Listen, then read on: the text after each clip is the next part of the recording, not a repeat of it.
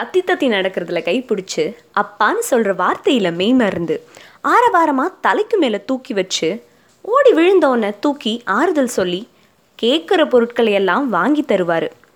இந்த அபியனானு படத்தில் வர அப்பாவை பார்க்குறப்போ ஏன் அப்பான்னு நான் நினச்சதில் கண்ணு பட்டுடுச்சோ என்னவோ? திடீர்னு கிட்ட கிட்ட நின்று ரசித்தவர் கொஞ்சம் தூரத்தில் நின்று ரசிக்க ஆரம்பிச்சிட்டாரு.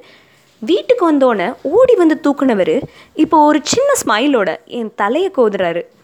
சின்ன வயசில் எனக்கு பசங்க ட்ரெஸ் எல்லாம் போட்டு அழகு பார்த்தவர் இப்போது என் அண்ணாவோட ஷர்ட்டை போட்டாலே கொஞ்சம் முகம் சுழிக்கிறாரு நைட்டு பத்து மணிக்கு கூட ராமுவோட வீட்டில் விளையாடிட்டு வரப்போ ஒன்றுமே சொல்ல மாட்டார். இப்போது ஏழு மணிக்கு முடிகிற டியூஷனுக்காக ஆறு முப்பதுக்கே வந்துடுறாரு பிக்கப் பண்ண. என்னடா இது அப்படின்னு யோசிக்கிறப்போ டீனேஜ் பியூபர்ட்டி பெரிய பொண்ணாயிட்ட அப்படிங்கிற வேலிக்குள்ளே மாட்டிக்கிறேங்கிறது தெரியுது. ஐயோ பெரிய பொண்ணாயிட்டோமா இனி no jeans pant no quiet school கத்தக்கூடாது. அப்பாவோட அடிச்சு பிடிச்சி விளையாடக்கூடாது. ஆறு மணிக்கே வீட்டில் இருக்கணும்.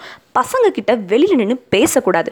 இப்படிங்கிற ரெஸ்ட்ரிக்ஷனுக்குள்ளே மாட்டிக்கிட்டேங்கிறப்போ கொஞ்சம் கஷ்டமாக தான் இருக்குது எப்படியோ ஸ்கூல் முடிச்சிட்டேன். அப்பா இனி அப்பாட்ட நான் பறக்க ரெடி ஆயிட்டேன் அப்படின்னு சொல்கிறதுக்குள்ள கையில் சில அப்ளிகேஷன்ஸோட நிற்பார் பொண்ணுங்களுக்கு இந்த ஃபீல்டு தான் கரெக்டாக இருக்குமாமா பக்கத்து வீட்டு அங்கிள் அப்புறம் நம்ம ரிலேட்டிவ்ஸ்ட்டெலாம் விசாரிச்சிட்டேன்.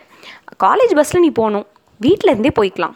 கேம்பஸ் பிளேஸ்மெண்ட்ஸ் இருக்குது சிட்டியில் வேலைக்கு போனால் கூட ரிலேட்டிவ்ஸ் இருக்காங்க. உன்னை பத்திரமா பார்த்துப்பாங்கன்னு ஃப்யூச்சர் பிளானை போட ஆரம்பிச்சிருவார்.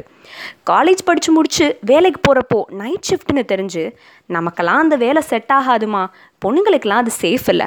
கவர்மெண்ட் ஜாபுக்கு ப்ரிப்பேர் பண்ணு. அதுதான் சேஃப் அப்படின்னு கோச்சிங் கிளாஸில் சேர்த்து விடுவார். உங்கள் பொண்ணு காலேஜ் முடிச்சு ஒரு வருஷமாச்சே அப்படின்னு சொந்தக்காரங்க சொன்ன உடனே போதும். தேடி தேடி நல்ல பையனா தாம் பொண்ணை கஷ்டப்படுத்தாத பையனா பார்த்துட்டு வருவார். அவர் தேடி கண்டுபிடிச்ச பையனுக்கு ஓகே சொல்லிடுவா. கடமை முடிஞ்சிருச்சேன்னு அவர் கண்ணில் தெரிய போகிற அந்த ஆனந்த கண்ணீருக்காக. சொல்ல முடியாத நிறைய ஏக்கங்கள் ஆசைகள் கோபங்கள் கனவுகள் வருத்தங்களோட ஒரு கூண்டுலேருந்து சேஃபாக இன்னொரு கூண்டுக்குள்ளே போவா சில கண்ணீர் துளிகளோடு. Hey wait wait wait wait. இது என கற்காலமா? நம்ம டுவெண்ட்டி ஃபஸ்ட் செஞ்சுரியில் வாழ்கிறோம் அப்படின்னு நினைக்கிறவங்களுக்கெல்லாம் புரியாது. இந்த பெரிய கனவுகளோடு இருக்கும் சிறிய நகரத்து பெண்களின் எண்ணங்கள் எல்லாம். This letter is for you my dear அப்பா. நான் உங்ககிட்ட நிறைய நாள் சொல்லணும்னு நினச்சதெல்லாம் இப்போ சொல்ல போகிறேன் நான் பார்த்த முதல் பையனும் நான் பெற்ற முதல் முத்தமும் உங்களோட தான் நீங்கள் தூக்கி போட்டு பிடிச்சு விளையாடுறப்போ உயரமாக போகிறதும் பறவைகளை காமிச்சு கேளிக்கை செய்கிறப்போ ரொம்ப பிடிக்கும். அதனாலையோ என்னவோ இந்த ஃப்ரீடம் மேலே அவ்வளவு காதல் எனக்கு. அப்பா நீங்கள் எனக்கு பறக்க சொல்லி கொடுத்துட்டீங்க அப்படிங்கிறத மறந்துட்டீங்கன்னு நினைக்கிறேன். I am ready to fly அப்பா. பயப்படாதீங்க. நான் கீழே விழுறப்போ மேலே தூக்கி விட நீங்கள் இருக்கிறீங்கங்க நம்பிக்கை இல்லை கூண்டு திறந்து தான்ப்பா இருக்குது கொஞ்சம் நான் பறக்கலாமா? Thanks for being everything in my life அப்பா. யாஸ் லவ்விங்லி நீங்கள் பெற்றெடுத்த உங்கள் அம்மா.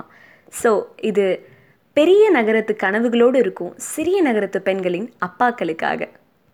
ஹே வெயிட் அடுத்த பையன் யார்? அப்படின்னு கேட்குறீங்களா அடுத்த episodes of hashtag to all the boys in my லைஃப்காக wait பண்ணுங்கள் and stay tuned with me this is கதை போமா வித் ப்ரீத்தி